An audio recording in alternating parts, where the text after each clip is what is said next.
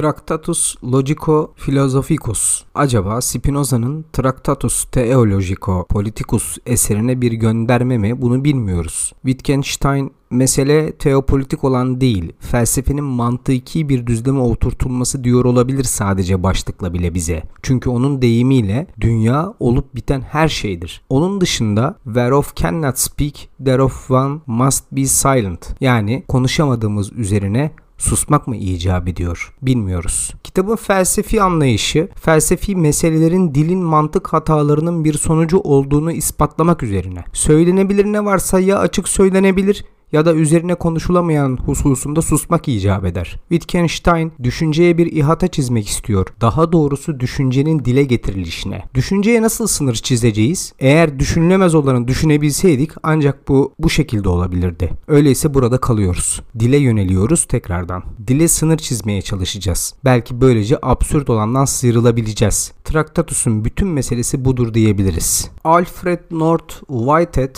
bütün bir felsefe tarihi Platon'a düşülmüş dipnottan ibarettir demiş. Bütün bir felsefe tarihinin sorunlarını çözmek için Platon'un diyaloglarını okumalısınız demek iddialı olsa da felsefi düşünceye ehemmiyet veren herkesin bu diyalogları okuması gerekir. Diyalogların toplu basımı piyasada bulunabilir mi bilmiyorum. Ayrı ayrı da okunabilir. Diyaloglar gençlik, olgunluk ve yaşlılık dönemi diye ayrılıyor. Lakin ilgiye göre de okunabilir. Elbette filozofun düşünce dünyası değişecektir. Ciddi bir okuyucuysanız Sokrates'in savunmasından başlayabilirsiniz. Mektuplarına kadar işi götürebilirsiniz açıkçası. Gençlik dönemi diyalogları daha çok Sokratik diyaloglardır. Olgunluk dönemi diyaloglarında da yine baş konuşmacının Sokrates olduğunu görürsünüz. Yaşlılık döneminde Sokrates artık görünmemeye başlar. Platon'u bu kafa yapısına iten nedenler çok olmakla birlikte iki önemli mevzu başta sayılmalıdır. Birisi üzerindeki şair Homeros'un etkisi, diğeri ise Sokrates'in idamıdır. Ahmet Arslan'ın ilk çağ felsefe tarihi 5 cilt olarak en son bildiğim kadarıyla Alfa tarafından basıldı.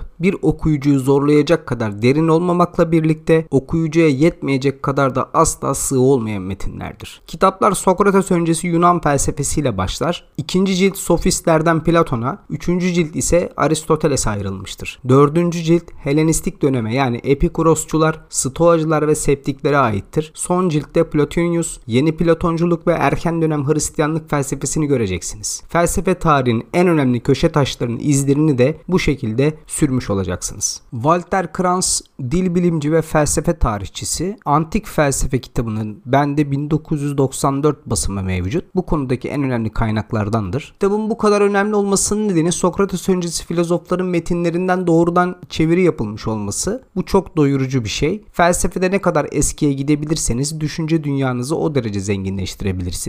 Yazar Homeros'u bir filozof sayan Aristoteles'ten bir vurguyla başlıyor kitaba Walter Kranz. Bazı parçalarda sunuluyor Homeros'un İlyada ve Odisse kitaplarından. Felsefenin düz yazıyla değil şiirle başlatıldığına da şahit oluyoruz böylece. Mesela Herakleitos fragmanları da böyledir. İlk maddeden muvahhidliğe doğru giden bir hikayenin okuyucusu olabilirsiniz böylece. Wilhelm Capelle'in Sokrates öncesi felsefe kitabı Walter Kranz'ın kitabına benzemekle birlikte bize göre Ahmet Hoca'nın seri halindeki kitap ile birlikte hikayeyi büyük oranda anlatan en çaplı eserlerdir. Bu üç eseri okumak demek antik Yunan felsefesi ve düşüncesini öğrenmenin yollarından biridir denilebilir. Eski fragmanlar ve doksograflar alt başlığıyla öne çıkıyor Wilhelm Capelle'in eseri. Filozofların eserlerinden parçalar ve onların bakış açılarını yansıtan vurgulamalarla zenginleştirilmiş bir metindir. Bu felsefi mecranın topraklarımızda doğduğunu unutmayalım. Özellikle Sokrates öncesi eski İyonlar da denilen Thales, Anaximandros ve Anaximenes Batı düşüncesinin de başlangıcı olarak kabul ediliyor. Unutmayalım ki üzerinde durduğumuz tüm kitaplar Fransızca tabirle le style selon yani üslup bizatihi insanın kendisidir mottosunun hakkını fazlasıyla vermektedir.